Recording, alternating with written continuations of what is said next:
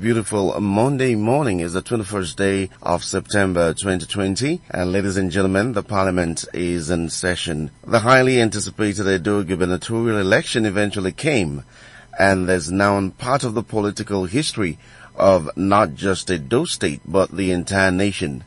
At exactly 2:45 p.m. yesterday, Governor Godwin Obaseki of the People's Democratic Party, PDP, was returned as winner of the Edo State governorship election, ending months of rigorous, mudslinging and acrimonious campaigns that really heated up the polity, with the whole country questioning the safety of the elections and of the residents of Edo State. It may have ended, but from all indications, it seems to have reset the political tone of Edo State.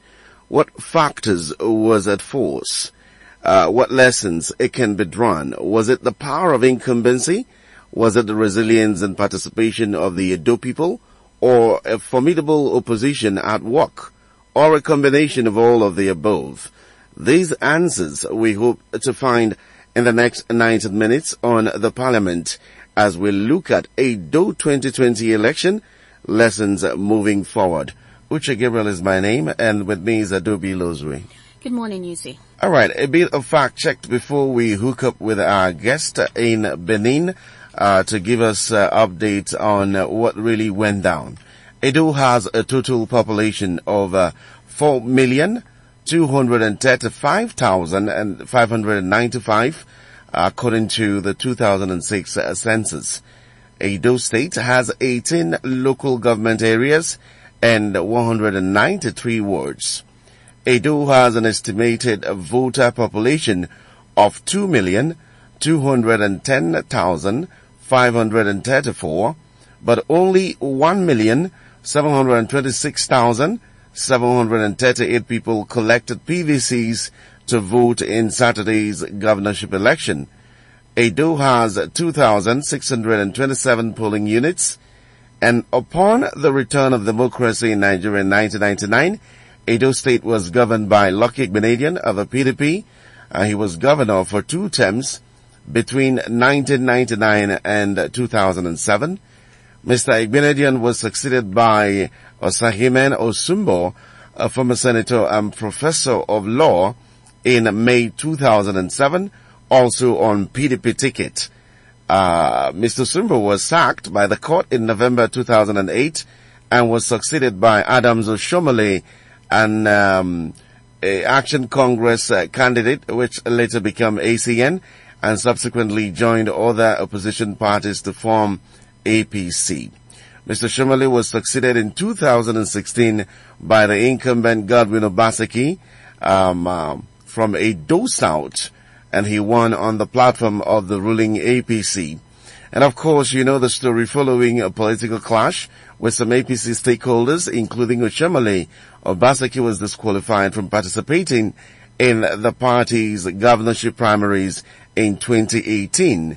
And focused on seeking a second term in office, Obaseki, somewhere in June 2019, left the APC for the PDP, where he was subsequently elected as the party's governorship candidate. All right, quickly, we're going to be hooking up with Obinna. Obinna is in Benin City, the Edo capital, and of course, we will. He followed the election and, of course, the conclusion.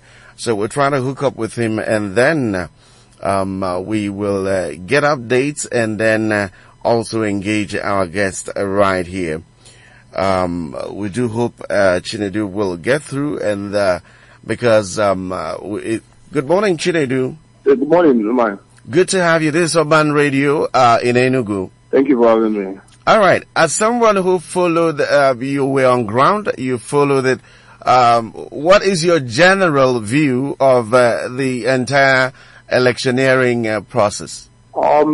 I think I was, to an extent, quite impressed, number one, by the conduct of the Independent National Electoral Commission.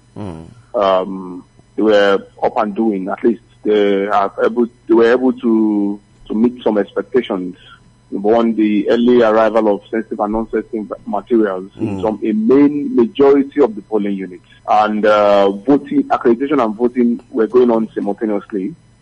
Apart from few places where there were delay, slow processing of data by the card reader machine. Every other place's impression or the reports we got from the people on ground by going around some of the polling units.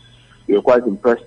Some of them stayed on the line and performed their civic duty quite early and before waiting for the collation. And then we had this latest upgrade, the INEC facility, in which case whereby they can instantly upload the result from a particular polling unit to the website. So in that case, there's no challenge of whether or not they've been able to have access to this result, or they don't know what happened here, or that after voting, someone else had access to the results to tamper with it. So such ground were not provided. So I think in my assessment, I would say I would give INEC 75%. So will you say it was free, fair, credible? It was free, fair, and credible. And that's in my assessment as well. Free, fair in the sense that even though there were instances of financial inducement, but it didn't deter people from voting for who they wanted. At least I was able to interview a couple of persons who said they collected money and they still voted for the candidate of their choice. Because of the arrangement, people were not able to interfere, political party agents and those who were going about sharing cash were not able to interfere, to say, okay, I gave you money, you must show me the evidence that you voted for a party, my political party. So such were very minimal. And people really, really, really voted according to their choice, and not really, they were not influenced by the financial inducement. They were very noticeable in the course of the election. Did you see PDP winning before the election was, before the results was announced? I couldn't have predicted that by just being an observer, because I wasn't sure what was going inside the ballot boxes and how people were voting. But when they started counting and at the polling unit level, I was going around polling units, particularly within Benin City metropolis. And from the results coming out, it was obvious that PDP were having a lead. So I reached out to others who were in Edo North, Edo Central, and the impression was quite the same. Apart from Edo North, where APC were taking leads in few places, many other places like in Edo Central and Edo North. And Edo South, PDP had a lead when the results were being collated at the unit levels. So, and it was actually well reflected by the time INEC announced results yesterday at the state level. Now, some critics think it was the case of the highest bidder. I don't really think so, and I will give you an instance. Okay. In governor's polling units, I was there. I had to stay till the governor voted because he came in at about 10:45 a.m. when accreditation and voting had already started, and he had to join the line for more than 1 hour 30 minutes, patiently waiting to get to his turn. Together with his wife, and while I was there for the 2 hours I waited before the arrival of the governor, there were two vehicles parked inside the polling unit of the governor, tinted glass. They were the only vehicles parked inside that premises. Other vehicles, including press buses, including the governor's vehicle when he came in, he had to stop by the roadside and he walked into the venue. Whose vehicle was that? And did you find out? Those vehicles had, the glasses were tinted and they had money inside, and one particular political party, that's not that of the governor, were inducing voters. And then there were cases of PVCs that do not belong to people who registered there, They were bringing them from outside, and they were giving it to young individuals, and then inducing them with cash, and they would go and vote with those PVCs. So a particular fellow walked up to me and asked me, how do they use this? And I asked him, I looked at him, and I looked at the PVC. The picture were different. So that confirmed my suspicion that what I was seeing around were not actually very democratic, and there were people trying to be very funny. So that particular vehicle caused a scare when someone protested that you can't come to governor's ward and be sharing money. So governor supporters wanted to go and attack the vehicle, but people told them that, okay, if they do that, it's going to be a stain on the image of the governor, but this is where he's voting, and it's not okay. So, and people identified to have been associated with the vehicle going in and out of it. They were not known to have been close allies of the governor or belonging to the same political party with the governor. So that was obvious case of, daring. That was very daring where I saw it. So from what I saw, okay, and still governors polling units, the PDP won in that place. So if it was a case of highest bidder and people were collecting money, so I was not seeing the money go round. Maybe these guys are okay, I gave you 5,000, someone else is coming to give me 10,000. I was not seeing that case. I was not seeing it happen like that. That's for the place where I monitored. But for other places, I also had reports that some places you say, okay, this party is sharing 1,000, this party is sharing 5,000. And at the end of the day, the party sharing 1,000, he won in that place. So, and I also had a case where a woman was interrogating a young boy. The woman specifically mentioned that I came all the way from Delta State, where I had traveled to make sure I partake in this election. She was, her hair was already grey, indicating her age. And then here you tell me that you want to give me money. How much do you think you can give me to persuade me to change my mind against who I wanted to put? He said, young man, go and look for people of your age mate and give them money and not me. The people around the area, everybody started laughing and were cheering and all that. So the guy walked out with his head, lower down in shame and all that. So these were the instances personally observed. I don't know about other people's experience. So if I had this observation coupled with instances of what my colleagues in other places told me, I wouldn't want to agree it was a case of highest bidder. It was a case of people voting according to their choice, irrespective of the level of financial engagement. All right.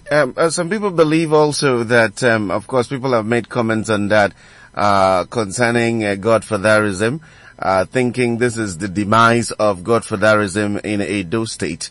Will you believe that? Because sometimes the godfather or someone who fought godfatherism eventually becomes a godfather himself. Yeah, as we've always seen in Nigerian political circles. That will be quite difficult to predict now, because when the former governor of the state, Comrade Adams Oshiomhole, was trying to address the issue of godfatherism in those states, particularly the late Tony Anini, whom he accused of being a godfather and having a clutch on the states, no one knew that one day will come when he will sit up and say, I don't want you anymore, even when the people wanted you. So it was quite difficult to predict. No one could have ever predicted that. Looking at his background of someone who came from labor and someone who fought injustice all his life, only to come and begin to make same injustice on someone else. As it stands now, it will be quite difficult to say that the governor wouldn't want to continue to be a godfather himself. So the coming days will definitely tell that. All right. Now, one of the fears in the build-up to this Edo State election were the fears of violence marring the election. And as seen in the usual Nigerian election, which seems like it's like a part of the election process, violence. Were there reports of violence in some specific places? I didn't get that quite clearly. Were there forms of violence in the Edo State election in the places you monitored? No. There weren't, and that was as a result of, I will attribute that to two factors. One was commitment by political actors prior to the election. You remember, Edo State is the first state where a peace accord, the National Peace Committee, had to go down a few days to the election to commit the political actors to sign a peace accord that they would not cause violence and they would mobilize their supporters against any form of violence. It has never happened before. It was always at the national level. So such commitment was, it made it quite difficult because all eyes, were on Edo State. You can't say, okay, I'm a candidate. I'm not going to cause violence, and then my supporters can go ahead and do that. And outside that, the governor requested, after the signing of the peace accord, that the National Peace Committee should also reach out to to pick those who are not candidates in the election, but are strong political actors, that they also have influence in deciding whether or not there is going to be violence. And from the grapevine, what we heard, it wasn't official anywhere. We said that some individuals were privately invited by the Department of the DSS and the National Peace Committee to commit to paper that they are not going to be found wanting in the course of the election. That if at all anything happens and they are linked to it, that they are going down to it. So I felt that could probably have resulted in what we saw on election day, whereby people did not want to dent their image. And secondly, you remember a few days to the election, the United States Embassy in Nigeria issued a visa ban to some prominent Nigerians who were linked to electoral malpractices. So, though the names were not mentioned, but for reaction we got a few days afterwards, people were able to connect to those individuals who probably were involved in the electoral malpractices. And then the UK's government equally came up with similar threats, because the United States said that they are going to extend such bans to individuals who were found wanting in the Edo State election. That was a huge threat. I mean, we understand that most of our politicians have huge investment in some of these countries like UK and the United States. Most of their families and relatives are there, and that's always the place of choice for most of them because of the freedom of association. So I don't think anybody would want to compromise such opportunity just for the immediate period of 4 years. So I guess that could have been also contributed to why we had less instances of violence. All right. Understandably, PDP won. Some people believe that it's not just a PDP win. That it is resetting the tone of politics in Edo. From the feelers you're getting, how true is that? Oh, definitely. It's going to change the political alignment of the state. Number one, it's going to lead to retirement of some prominent political actors. Like we understand that Nigeria is just only Nigeria where we have people who do not have defined sources of earnings or income apart from being a politician. And it was quite unfortunate. The majority of them were in the opposition party in the course of this election. And they fought tooth and nail to make sure that the governor was gone. And, of course, you must have read on pages of newspaper, heard analysis on TV where the governor kept mentioning that the reason for the fight was because of the state resources, and they were not allowed access to the state resources. And he has brought a different style of governance, which has restricted access to public funds by the politicians. And there were videos in public places where some of these politicians were very vocal about their desire to remove the governor. One of them, a former attorney general of the state, said in a video that was made up, that was on time, that you people know that if Obaseki wins this election, we politicians will be retired in this town. We will have to go and look for another job. That we have to fight.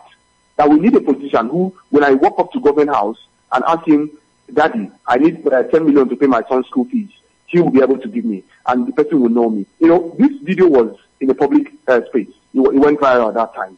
And we also had a case of another one where someone said that the governor was so stingy, that he was so stubborn, that he did not. He even digitized the revenue collection processes, that even the market women were using POS to pay 100 naira. That did not even allow 100 naira to drop. What kind of stingy politician is that? That a stingy politician, that a good politician will pretend in his first tenure as if he doesn't know what he's doing. Then when he came back in his second tenure, he will show his true color.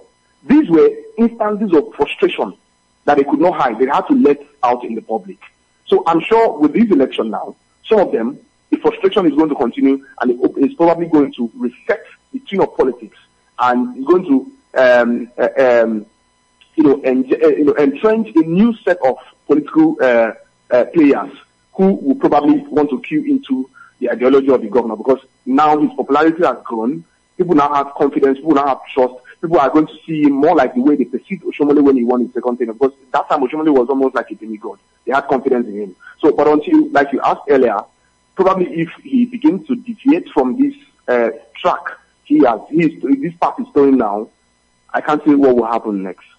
But definitely, the dynamics of the state politics will change with this outcome. Thank you, Obinna. We're very grateful you could give us your time and your thoughts. Thank you for having me.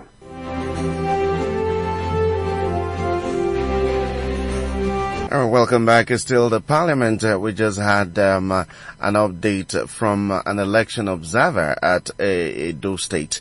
All right, our guest is ready.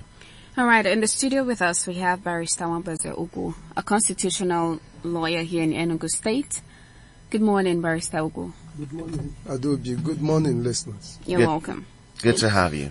Thank you, sir. Barrister, did you see Obaseki winning the election? The handwriting was clearly written on all the walls around Edo State and even everywhere in this country. The victory was an event that the entire world, in fact, not just Nigeria, knew before the election began.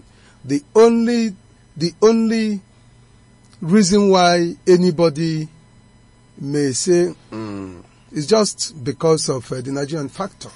That's what a lot of persons thought could make it possible for the will of the people not to become the result at the end of the day. Do you think the win is a reflection of the will of a people? Of course, the victory is not just a reflection, but the simple interpretation of the will of the people. That is the reality on the ground. It's a victory for democracy. It's a victory for the people of Edo State. It's victory for the entire country at large. And that also, to a great extent, seeks to let everybody know that nobody has a monopoly to, there are things I won't want to say. But in any event, that victory was a victory well deserved. All right. What factors do you think were responsible for making sure that win occurred? Because in some other instances, even when it is clear that this person should win because of the large support he or she enjoys, we see the whole thing truncated. So what factors do you think ensured that the will of the people were reflected? The only factor that made this possible was the caging of those politicians who looked at it as a do or die affair. Just like the person that monitored these elections physically just told us some minutes ago. It was that caging of these people that made it possible for the will of the people to be allowed to be seen. Otherwise, it certainly would have been truncated, like the will has in many elections in this country in the past been truncated. Well, one of the things that was said to have been, or that should have been an advantage to Ize-Iyamu, was federal might. It seems it didn't play out in this. And don't you think the federal government deserves a bit of commendation? Yes, I honestly will, to some extent, give thumbs up to the federal government. This time, they didn't make it. They didn't say that by all means and at all costs, APC must win. In any event, you know, it's also not possible for you to divorce the attitude of the federal government from what played out. First, like we've just been told, the UK government issued an ultimatum. The American government made a categorical statement. The Peace Committee came to Edo State and brought all the key players to sign to an accord, and they were also told, they were reminded, not that they didn't know, they were reminded the aftermath of any violence that any of them may cause. Are you saying these were the factors that twisted? These are the factors, and also what the SSS did. By getting the other persons who were not contesting, but who would be seen to make trouble, who looked at it, even felt more concerned than Obaseki and Ize-Iyamu themselves. There are persons who took it beyond how Obaseki and Ize-Iyamu were looking at it. People like Oshiomhole, people like Tinubu and the rest. Now, SSS ensured that these persons were warned seriously not to cause violence. I want to tell you, and I make it a very categorical statement, that if not for all these, we would have been seeing violence of that probably may not have been seen in the very shortest, in the very nearest past. But all these were what saw to it that we had a somewhat violent-free. Not that there was no violence. To a great extent, a lot happened. But to more than we expected, the election was peaceful. Now, going forward, do you, as a result of this warnings from the US and the UK on the election violence and the ban, do you think going forward, Ondo State election is around the corner, do you think something similar is going to be in place as well? It is possible. I didn't say it's going to happen, but I said it's possible. The implication is that there are factors that could make it possible. And if those factors are absent, then that place will become a bedlam of sorts. Those factors that could make it possible are if the American government, the UK government, and even some other governments repeat exactly what these two governments did for Edo State election, and the Peace Committee, the SSS, and to a great extent, if the police can also join and give a serious warning. You have seen already what happened in Edo. Sorry, in Ondo. Okay. Simply because the main contender to the governor of Edo State, Aketi, that is the senior advocate of Nigeria, who is currently the governor of Ondo State. Okay. Okay. Let me first and foremost, what happened was that there was serious violence. Violence during which many vehicles belonging to the main contender to the governor, the PDP candidate, okay, where that is Eyitayo Jegede, okay, most of his vehicles were burnt down when they went to Akoko. Yeah. Now, this was the itinerary of the PDP candidate said he should be there. At that time, he went to pay a courtesy call on the traditional ruler. While he was there, the governor at Keredolu now arrived at the scene. Both of them are senior advocates of Nigeria, to start with. The governor now arrived at the scene and now began, I don't know, felt intimidated by the presence of Eyitayo Jegede and said, what are these people doing here? And you know, when such statement comes from the mouth of the leader, the people at the lowest rung of the ladder will take it, will now interpret it to mean that they've been called to action. And a lot of things began to happen. And at the last count, a lot of vehicles belonging to Jegede were on fire. That's not the kind of election we want to happen. In any event, without having taken place, that election is probably about 20 days from now. Yes, 20 days from now. It's on October 10. Now, for this to have taken place now, that will show you it's a pointer to what could happen on the election day.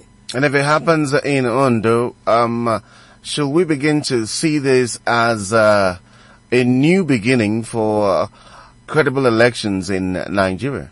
If what happened in Edo also plays out in Ondo State, then I'll tell you that there is light at the dark end of the democratic tunnel in Nigeria, that we are hoping for a very better future for democracy.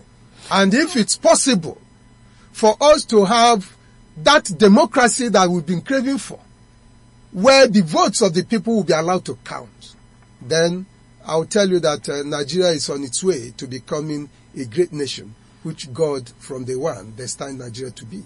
And now, in elections in this country, two political parties actually garner the major votes, the People's Democratic Party and the All Progressives Congress. And they always come out tops in elections, more like they have the largest structures. Why is it mostly these two parties? Because if you take a look at Edo State elections, there were about 14 political parties that competed for the elections. But it's obvious it's just the two main political parties, the PDP and the APC. Why do we have that form of system? Certainly, you know that before 2014, there was nothing like APC. It was a conglomeration of political parties that were existing before 2014 that now came together. Mostly, you know that before that 2014, it was PDP, it was ACN, then the next was APC and some other political, APGA. ANPP.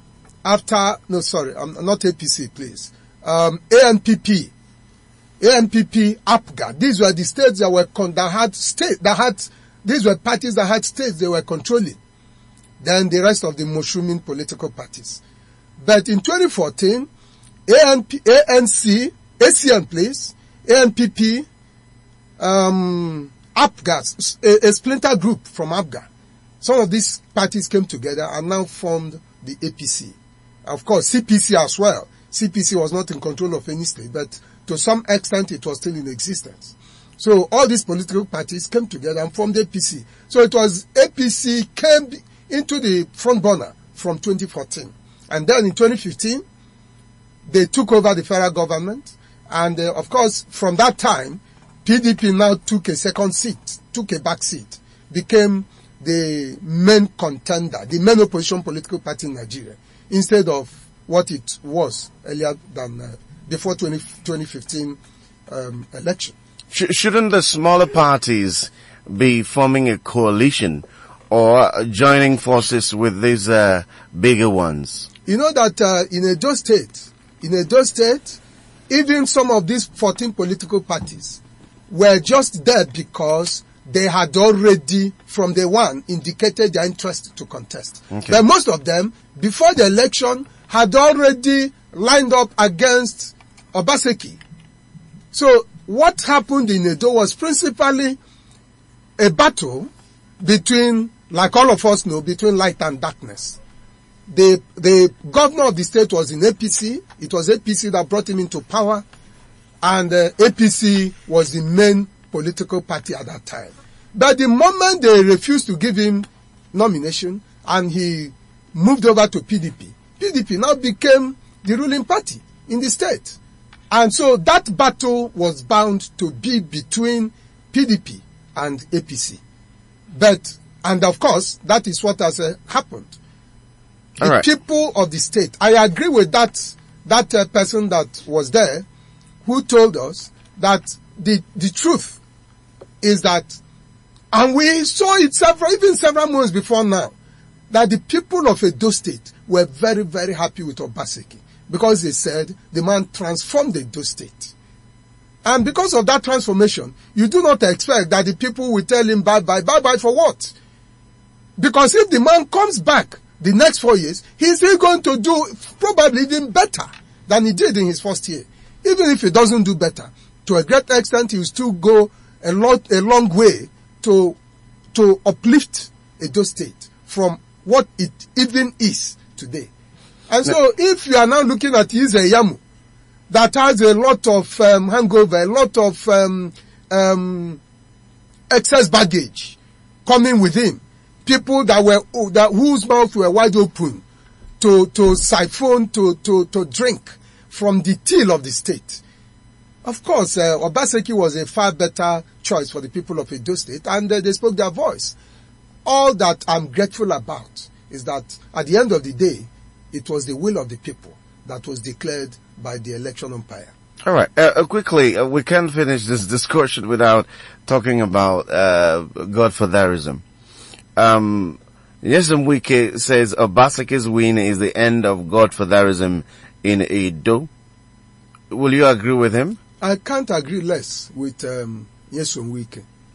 Of course, even Obaseki himself made it point blank before the election. Obaseki could become the next godfather. Well, honestly, I also agree that it is time that we tell whether Obaseki will want to be a godfather. But if and only if Nigerians were to drink from the cup of history, these things will not be happening. But like you remember, Reverend Jim Jones, that ecclesiastical minister who in 1978 committed genocide in the state of California. Remember, he dropped a suicide note, which was a test statement before he took his life, and he said that those who do not remember the past are condemned to repeat it. It was even one known historian, a well-known historian around the world, A.J.P. Turner, spoke in the same light. The man said that the only lesson of history is that history has no lesson. Whether Obaseki will learn from the lessons of history is a thing that only time will tell. But I counsel him to please drink from the cup of history. Otherwise, he will be disappointed. And all this accolade he has today will turn to become an undoing of his everything he lives for. Now, you think the election result represents the will of a people, but APC has alleged foul play in the just concluded election. They say they are considering the results and they will soon come up with an action. What could be the possible actions they could take? I would be surprised if APC had just swallowed what INEC said, hook, line and sinker. I would have been seriously surprised. But don't forget that the leader of APC is the president of Nigeria. Forget about the unofficial leader. The official leader is the president, not Tinubu. And if the president, who is the leader, now said, not just did he accept the result of that election, but immediately was one of the first people to congratulate Obaseki for that victory. And APC is, we give APC the permission to speak from both sides of the mouth. If their leader is saying the election was free and fair, anybody in APC still has the right to say election was not free and fair. In any event, who is even APC? Do you see them going to court or to the tribunal? It is very doubtful whether they will go to court. But of course, you know that people like Oshiomhole, people like Tinubu will insist that APC goes to court. But even if APC does not go to court, I don't know who Ize-Iyamu takes instructions from, whether it is the president or it's Tinubu.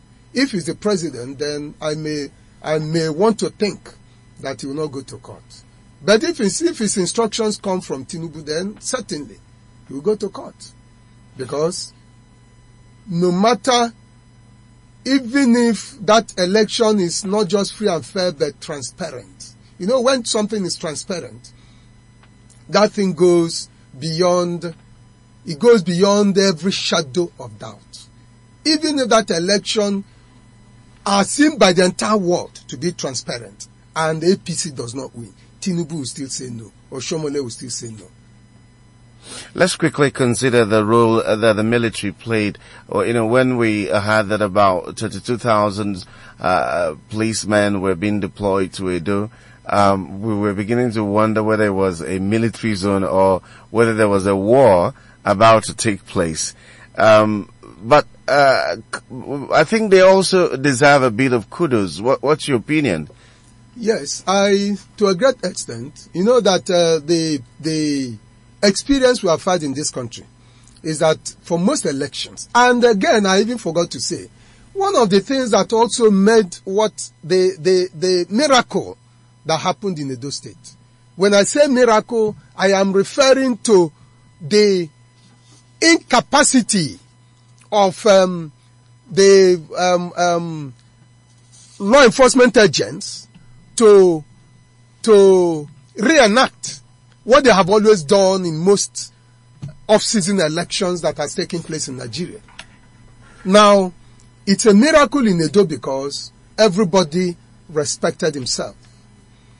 And so when 22,000 were announced to be going to Edo State, it was what we have always witnessed in such elections, except for general elections when the police, when the military and paramilitary, that's the peace officers, when they will not be sufficient.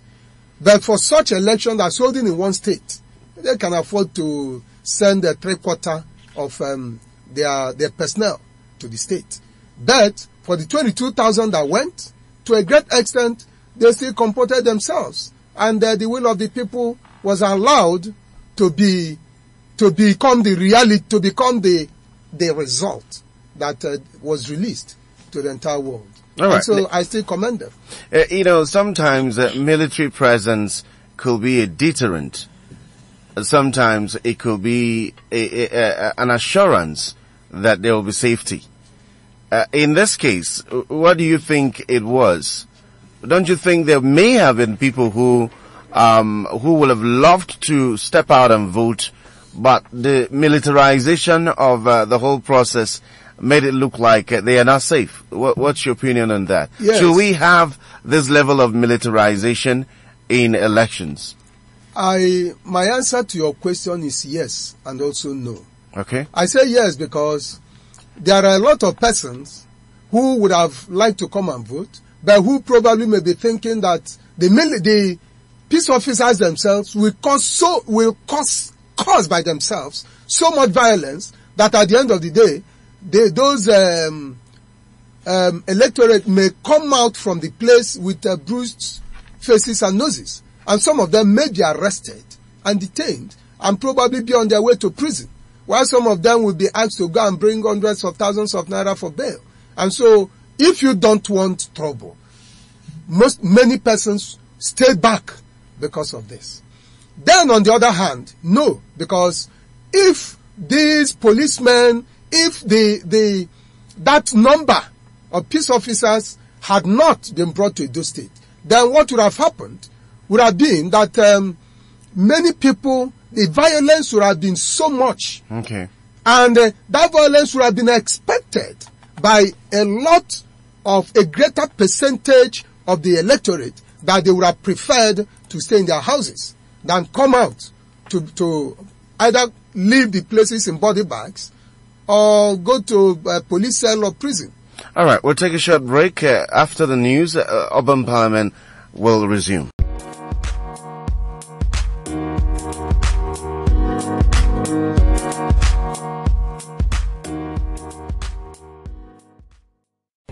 Welcome back. It's still Urban Parliament right here on Urban Radio 94.5. And today we're looking at Edo elections, lessons moving forward. One more question for our guest, and then we'll bring on Pandukea, who just strolled into the studios. All right, Barrister, let's quickly take a look at the results. What do you make of the results? The result of that election in Edo State was also very cheering. If you watched what happened, you will discover that Godwin Obaseki, the governor of Edo State, who was the PDP candidate, won 13 of the 18 local governments. Two things are very remarkable in his victory. Those two things are that he won his own local government. In fact, his own local government had the largest number of votes, 43,498. That's Oredo local government. Oredo local government. And he not only won his local government, Oredo, he also won the local government of his main contender, that is Ize-Iyamu, whose local government was Orianwon local government. PDP, Obaseki, won that local government with 13,445, while Iyamu got 10,458. So these two things are very remarkable, that Obaseki could not only take his local government, and in fact he swept the votes in his local government, he swept them, and also defeated Iyamu in Iyamu's own local government. The only saving grace that Iyamu had, otherwise the victory would have been something else, was Oshiomhole, who won his own local government, and also his local government is Isako West, he won it. He won Isako Central and Isako East. All those local governments that were traditional to Oshiomhole, Isako local governments, three of them, APC took them. Let's do a quick comparative analysis. Political awareness of electorates in Edo compared to maybe a place like Enugu? How will you do that? The comparison is that to a great extent, I may not refuse to accept that the people in Edo State are far more determined than their determination is more than that of Enugu State people. Or any other place like East. Like a place like Lagos, where you remember the acronym that Edo State people coined, Edo no be Lagos. Sure. That's why they told them. But in any event, I think that Tinubu couldn't read the handwriting on the wall. Do you think that Tinubu's broadcast was a minus or hurt APC badly in that broadcast by Tinubu finished APC? Because first and foremost, Tinubu called himself the leader of democracy. Do you understand what that statement means? He is the leader of democracy. I've sat down to ask myself, how on earth is this man leader of democracy? We're talking of, he said, leader of democracy in Nigeria. That means that's I kept ruminating, kept trying to come to terms with that statement, and I couldn't. PDP thinks that they are getting an inch closer to taking Lagos with what played out in Edo State. Yes, I agree. Especially if PDP is able to take Ondo and Osun. If PDP is able to take these are the two next elections that are coming up in Nigeria. If PDP is able to take those two states, then I tell you that they are on their way to also grabbing Lagos. In any event, if not for election violence in 2019, I think that the entire world knows that it was PDP that ought to have taken Lagos State in 2019 elections. It was just electoral violence. All right, Pandukea is itching to say something. Go ahead. I really, I thought that I should come because it's an exciting moment for Nigeria. And what lesson can we learn? Let's start from a campaign. Everybody who followed the campaign and the interviews knew that APC was not going to make it. Like a young girl who was interviewed. Today you tell us a saint has become a villain, and tomorrow the villain becomes a saint. They think Nigerians, you see, what the politicians are taking Nigerians for granted. And that is the lesson we learn in Edo. Edo people are telling them, yes, you can have your say, but we have our way. They have had their way. If you listen to the interview of people on the young man, he said he was praying. He didn't vote. He came from Calabar. But that God has spoken the mind of the people. Let us say, you asked about Tinubu. There are two issues that are finished in Iyamu. One of them is the captain, who was interviewed in Arise channel, who sponsored Obaseki to China, paid his tickets when he was contesting. And when he was interviewed, he said he wants to spend the last kobo he has to make sure that guy gets out of office. You can see immediately that this man invested, hoping to come. But when Obaseki came, he didn't go that way, the way he wanted, and now the man is not happy. In other words, some of these people, you see, it's just the basic thing of putting an end to God. Godfathers can install, but Nigerians should learn that if a godfather, when you install, allow the man to use his initiative. Don't put it that you install him in order to start running government from outside. Oshiomhole ran Edo for 8 years. And installed Obaseki, hoping to run Obaseki from outside for 8 years. Of course, the man resisted it and showed his own pedigree. And his own pedigree had paid off. The other issue is visit to some conference in Abuja. I listened to Nnamdi Kanu's radio. He said, look at this man. Pastor, going to be turbaned. What are you telling the people? You don't have a stand. But the one that really shot him on the foot is Tinubu's broadcast. I think it was daring. You see, that is the attitude of our politicians to Nigerians. They think Nigerians don't think. How could you come from Lagos and tell the people, reject this man. I mean, that one, it was an insult, and I think the Edo people showed that they are angry about it. And you know, 4 plus 4, and there is a language they use. You know, the excitement is so much. But the basic thing is, I think INEC should now think about staggering elections. Staggered elections are more efficient. You see, if you had a general election, it would not be like this. And I think they should now start to think about, for Southeast, for example, 4 out of the 5 states, Anambra is out, Anambra is staggered. 4. You hold the election in the 4 of them, you are going to have trouble. Is it possible to start thinking on a regional, that when you have general election, you can stagger them in such a way that concentration is put on one state like we have in Edo, and things are much, much, much better. All right.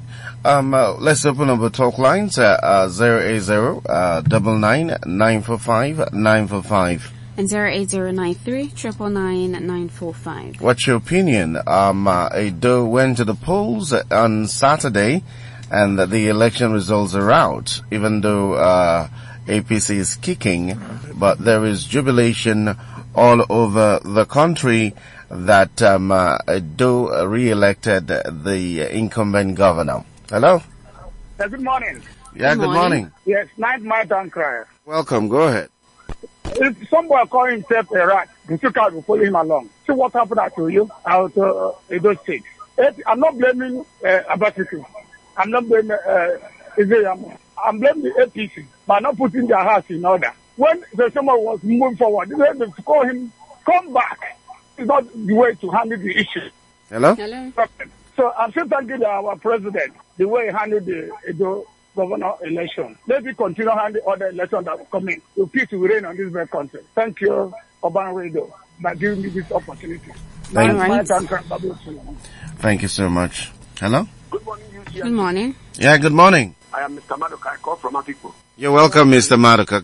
It is a very big and rousing calamity that the APC, with their gara-gara, with the ultimate gara-gara from Tinubu, with the ultimate gara-gara from Oshiomhole. I have been keeping my ears open since yesterday to hear that Oshiomhole said this, Tinubu said that. In fact, it is a very big slap. Kudos to PDP. This is what we have been expecting. This is the way election ought to be. Kudos to INEC. In fact, the way INEC has conducted this election, 2023 will just be a little ballgame if they continue this way.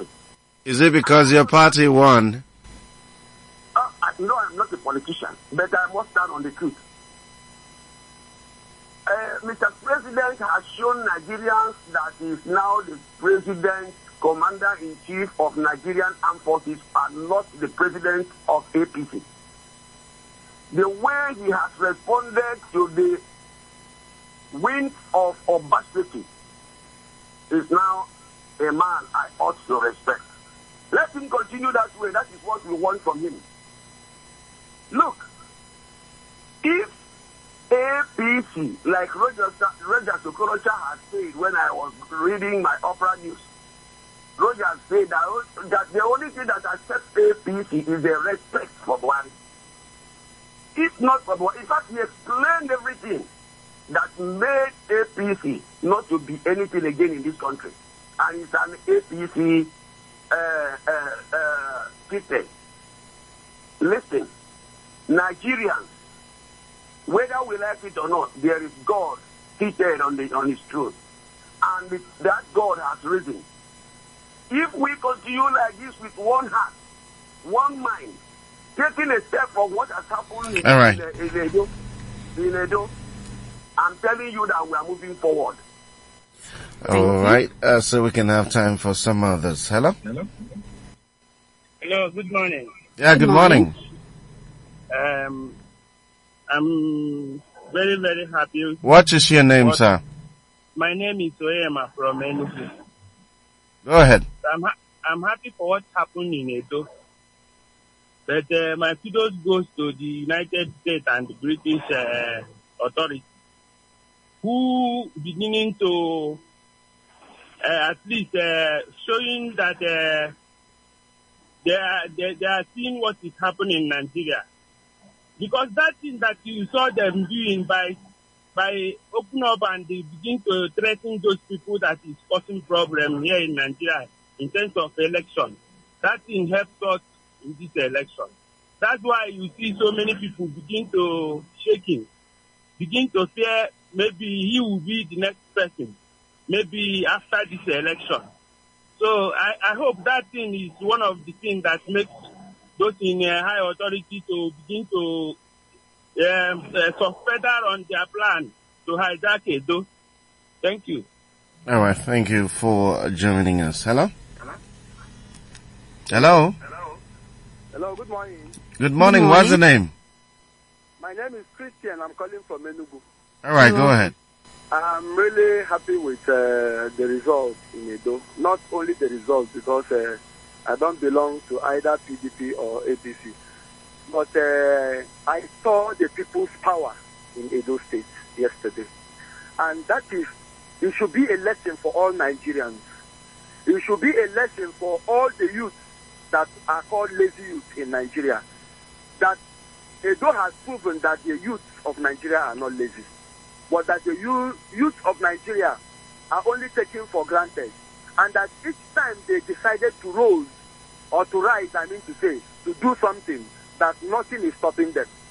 And I want to ask, if it is possible that the youth of Southeast region can replicate something that has been achieved in Edo State, in Ali Igbo, if they can do it come 2023 election, if Nnamdi Kanu will allow the IPOB members to get their PVC and to vote in responsible people that will advocate for the Southeast in government, to bring a lot of things to Southeast that are good, then we will achieve a very, very big milestone.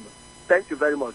All right, thank you for your thoughts. All right, keep the calls coming, 08099 945 945 and 999 45 945. Hello. Hello. Good morning. Good morning. Please be audible. My name is Kelly. I'm calling from Cross. You're welcome. I want to draw the line of Ada asked a pertinent question. We have more than two political parties. I think when we keep talking about the relation was fair, I think policy is a game of interest. We have a lot of questions to ask about what happened in the district. What was the interest of Enrica and PDP giving Obaseki the slot? What was the interest of senatorial zone? We have about 3 senatorial zones in Edo State. What was the interest of the zone? Is it about Obaseki serving his 4 years, or is about Ize-Iyamu going for 8 years? And now, why are we as a Nigeria making this issue of second term look as if it is constitutional? Must a governor rule for 8 years? If all of them claim to be Democrats, if we have constitutional 4 years, why every governor wants to go for second term? What is so special about second term? And now, in a party, we have more than we have up to 20 political parties. What are the lecturers? Always concentrate on PDP and APC. Any power that is in the national focus, like APC in the national focus now, PDP. People will talk about APC, PDP, APC, PDP. What about the quality and the character of other people contesting other parties? Are we not scared about that?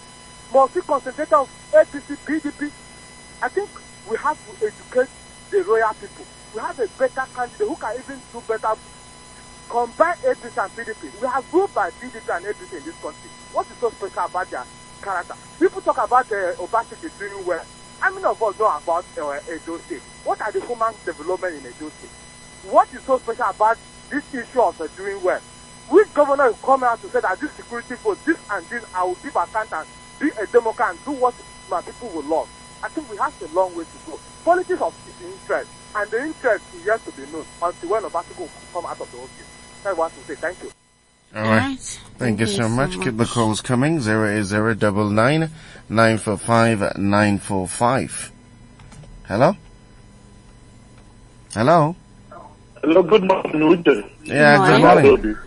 Good morning. Good morning. Barrister Wambazio has made it clear. We should thank God for that very visa request by UK and US.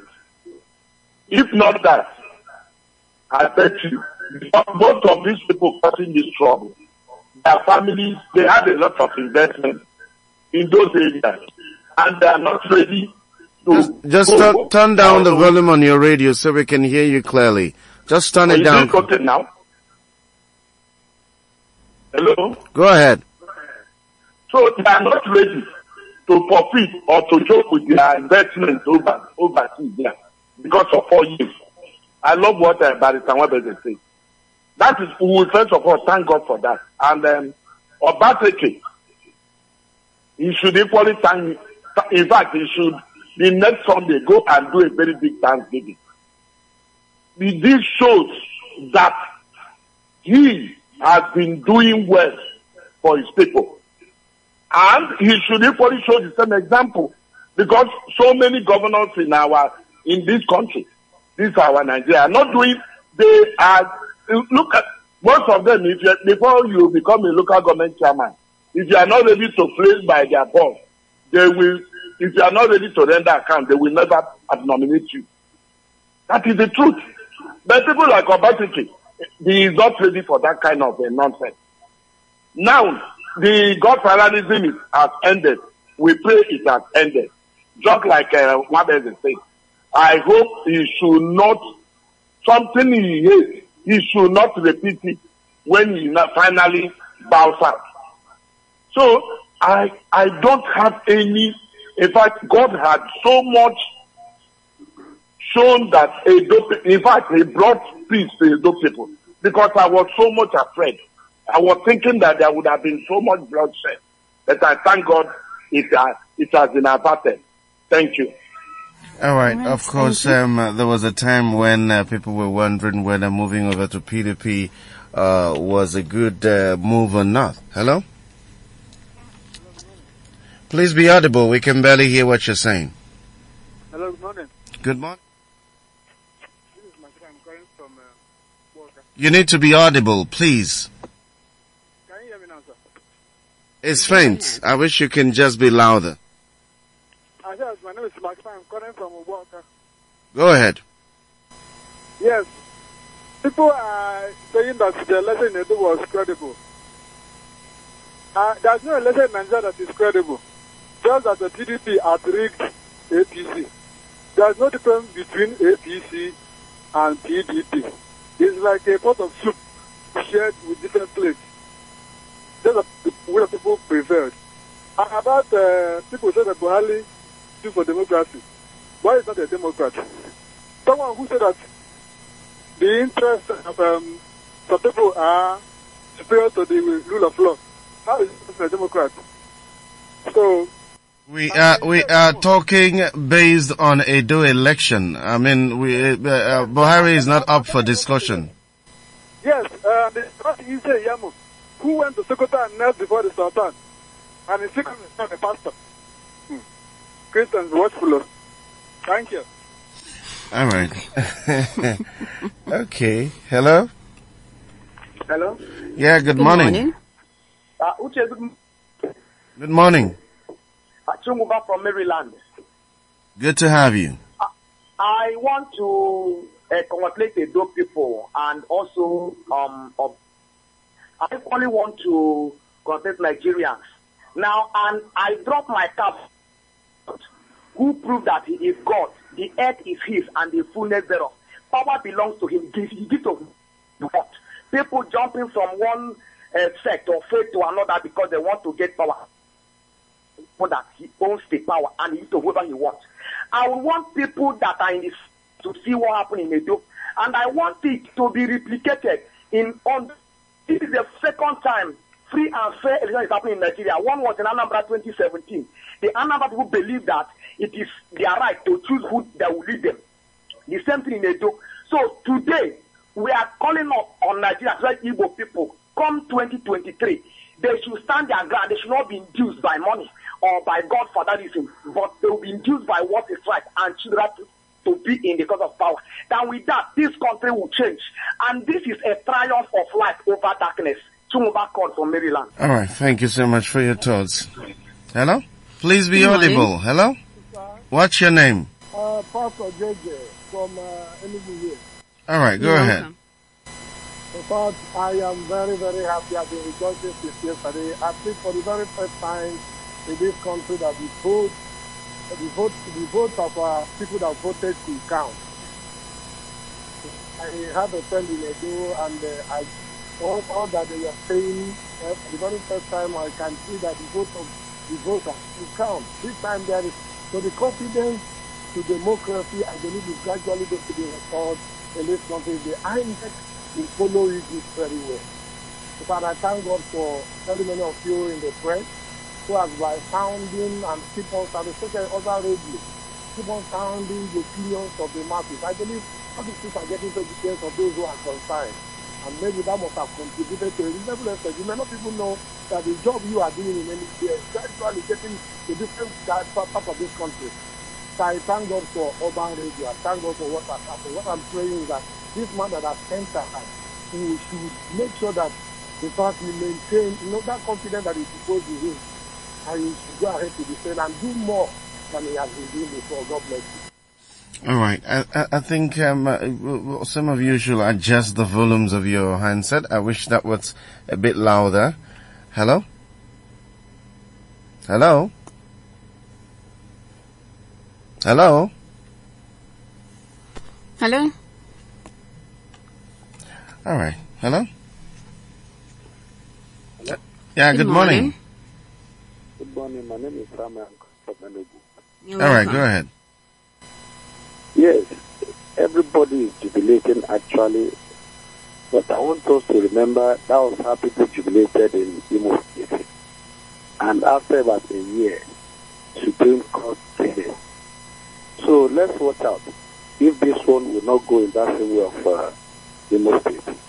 But it was still a good thing that a lot of people came out.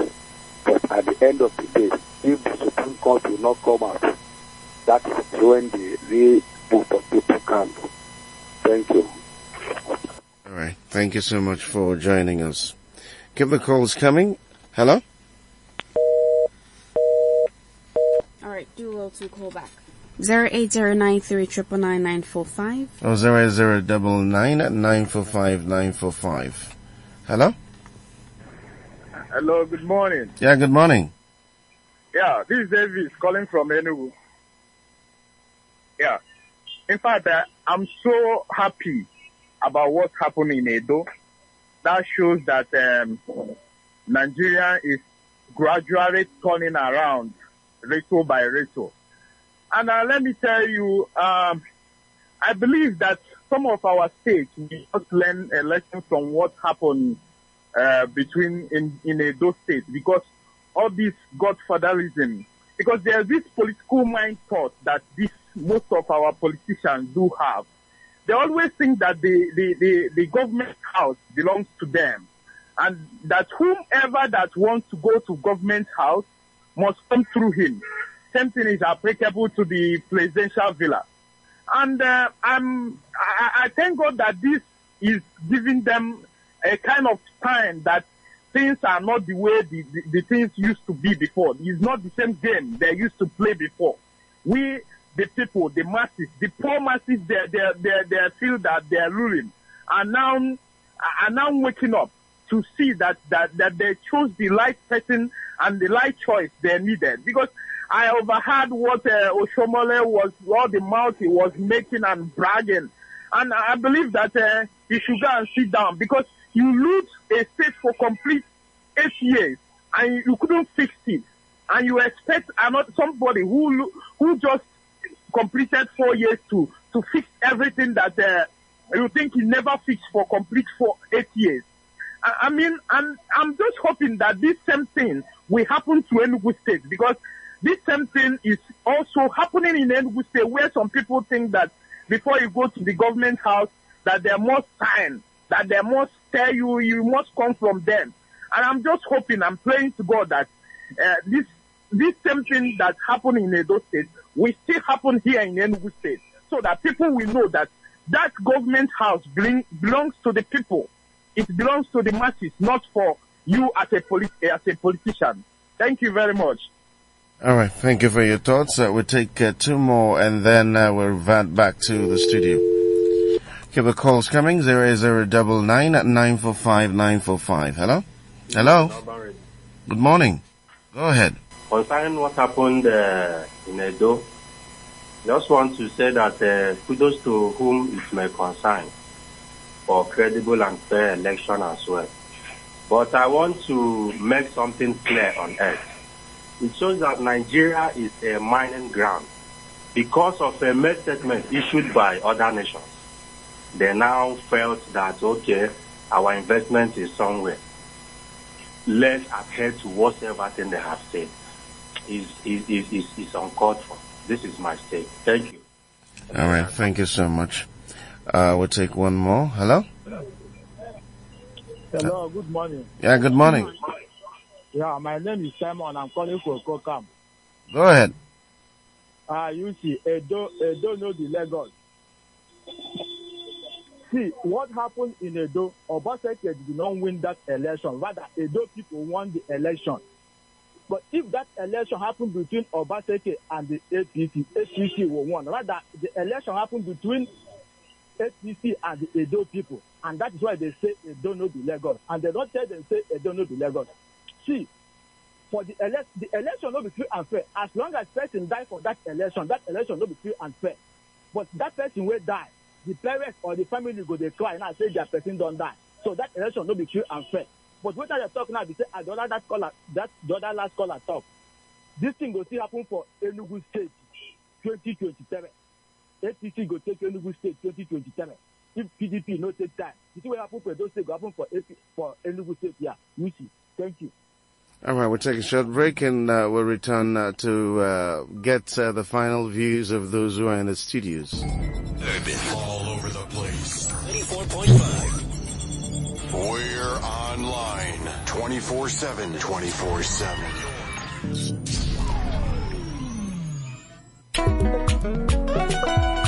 Guy, you don't see that new funny video for Twitter? That one with the boy. You mean this one? What of that brother Shaggy News Kitty? Where they circulate WhatsApp? Oh, this one. What of that meme? Where the guy?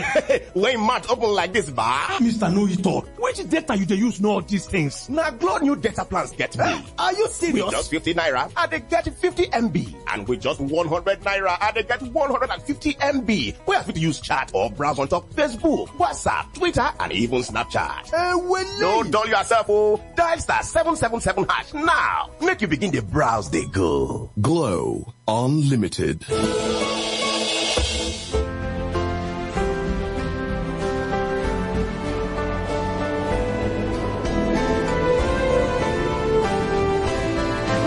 Welcome back to the concluding part of the Parliament.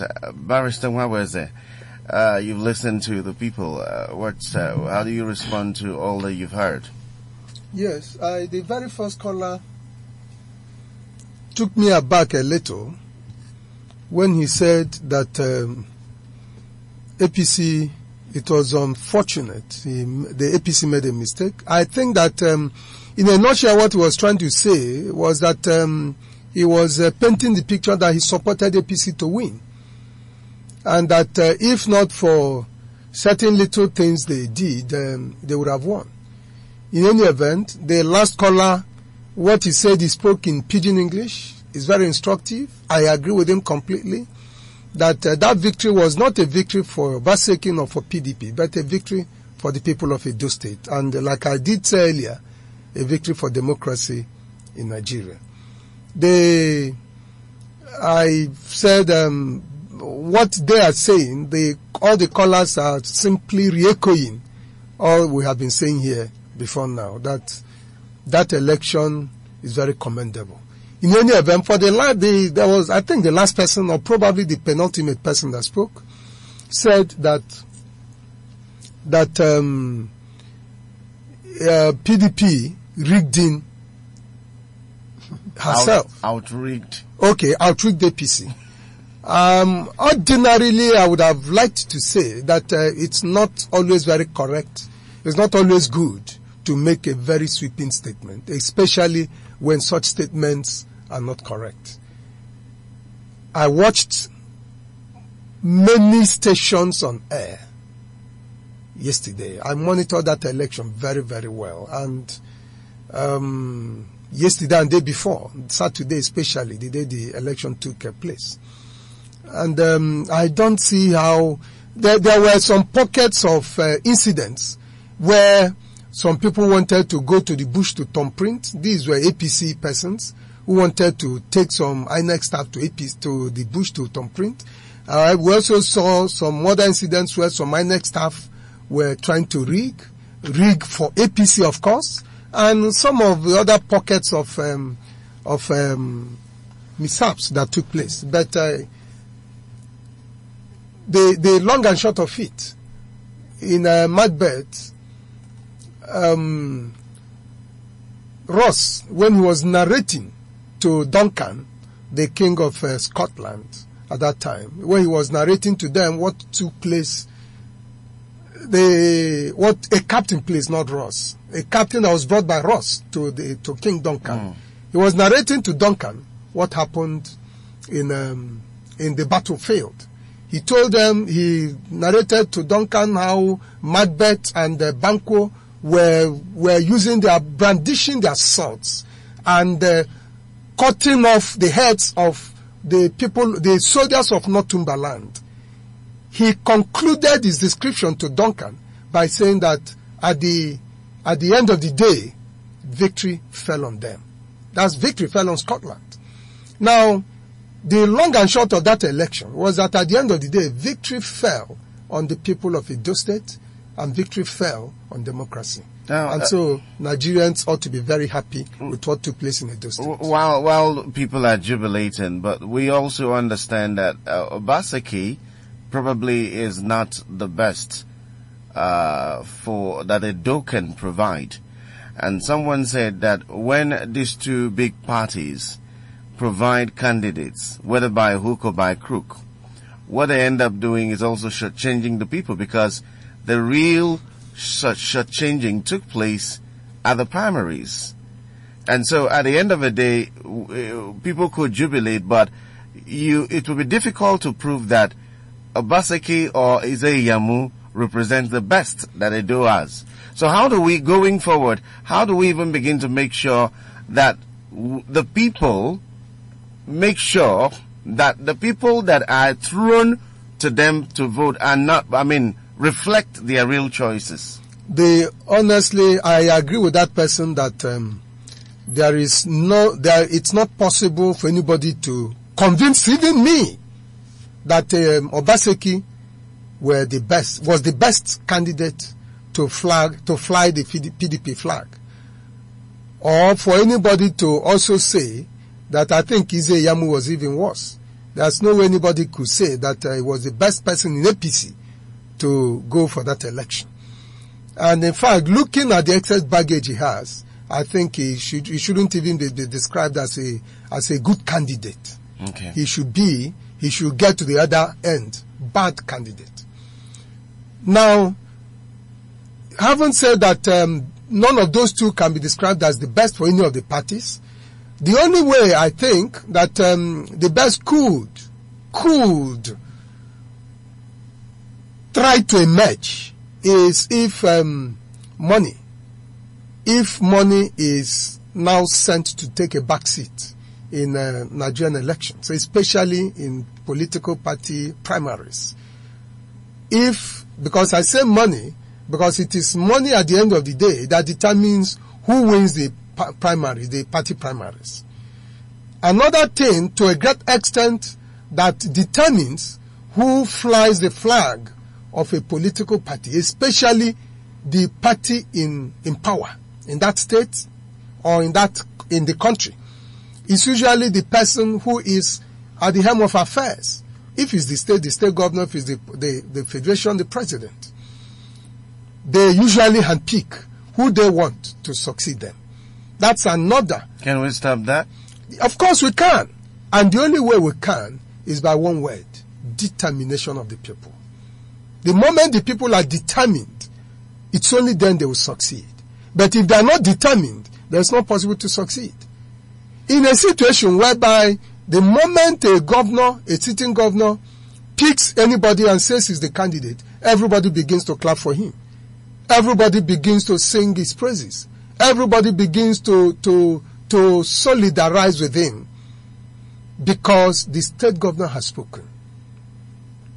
I do not think that if we continue like that, that we are going to anywhere. Because the reason why the state governor wants to handpick somebody is because he wants somebody that will continue to dance to his tune after he has left office. First, to ensure that all the wealth he made, most of them ill-gotten wealth, that all those wealth he made while he was in office is protected by the man that is coming in. That's one reason why they want to plant somebody to succeed them. The second reason is that they still want to be calling the shots after they have left the reins of political power, after they've left the government house. They still want to be dictating what the governor will do. Many of them, like in the case of Lagos and in the case of most of the southwest states, is that the godfather will also want to be in control, will want to have his hand on the till of the state. He wants to be in control of the IGL. He wants to own the company that will be in charge of IGL generation, internally generated revenue. The company that will be collecting the IGL for the state, so that if he's not the person, it will be difficult for him to be the person that will control. Right. And if he's the person controlling, the implication is that a great chunk of that money will enter his pocket. And he has a bargaining chip even on what the governor does, because what determines most of these things is money. All right, because of time, Pandukea, let's get your closing thoughts. Yeah, I was going to just focus on two issues, but I think people are confused. The people can only get power to do what Edo did when the contestant emerged from the party. Let's go to the bottom line. You cannot contest election in Nigeria except you are sponsored by a political party. You see how Obiora Ozekwesili and Moralo and Sowore disappeared. They were good candidates, but they happened to belong to minority parties. If you go back to Nigeria, SDF and MPN, Abiola and Tofa. That is why, you know, sometimes we cut our nose to spite our face. People are, oh, human rights, let's form so many political parties. What if we decide to have two political parties? We are not here and they are not there. You can be nowhere. With the way it is right now, and if we continue that way, don't you think we will never have the best of candidates? Because PDP and APC may never allow the likes of Moral and obvious the question. No, they are there because we have too many political parties. Can you imagine all these parties? We have had example SDP and NP in Nigeria. SDP beat NAN clear, and Nigerians are jubilating. Do you think that APC can give Obia Ezekwesili ticket? No, you see, it depends on when Obia Ezekwesili move into APC. You take over a party. You see, because the two big parties are big, we are going. There is no time you can get candidates that are the best. There are many best people who are not even interested. So let's not worry about that. But my message is, first of all, again, what we can learn. At Edo, Obinna gave you a report this morning about a tinted car where money was being shared. Why has there been no arrest? Have we asked about that? Why has there been no arrest in spite of all the security power force we saw in Edo? Nobody. You see, that's the impunity. It's thought about the young man who offered an elderly woman money, and the woman told her, and people started laughing. Why hasn't that young man been arrested? That is the question. Because these are the things that spoil. Impunity is the thing. Once people start to be prosecuted, who owns that tinted car? Is it APC or PDP? Who are sharing money? We saw in Clay Trap who are sharing money. Why haven't they been an arrest? Then my second one is to Obaseki. When you have election in a country and you see the jubilation, Supreme Court cannot do anything about it because it's the choice of the people. And I think that INEC should know. Everybody's stealing INEC now because they did a good job. But don't start playing hanky-panky as we did in 2019. It's not the mood of the nation. I think they should learn. And my advice to Obaseki, there is a strong confidence, an unusual confidence put on you. Don't let that confidence go. Use that confidence and set Edo on another path line. Right. I congratulate him because one man said, if Obaseki had gone to APGA, he would have won. Not just PDP. If Obaseki had, it is because the people know. And you saw the man performed, but Oshiomhole was trying to discredit him. If Oshiomhole had not dismissed him the way he did, that man would have been in APC and would have won the election. All right. That's the much we can do today. It's been Urban Parliament. Thank you, Barrister Wambazio, for your time and thoughts. Thank you, Uche. Thank you, Adobi. Thank you, our distinguished listeners. And thank you, Pandukea, for coming in to spice up the show. Well, I'm always coming when I'm tickled because I think Nigeria is going forward now. All right. And thank you, listeners. Thank you for keeping a date with Urban Radio Parliament. Of course, I keep a date with the rest of our programming for the day. Urban Parliament will reconvene tomorrow at 9. Uche Gabriel is my name. And I'm Adobi Loswe. Have a great day ahead of you.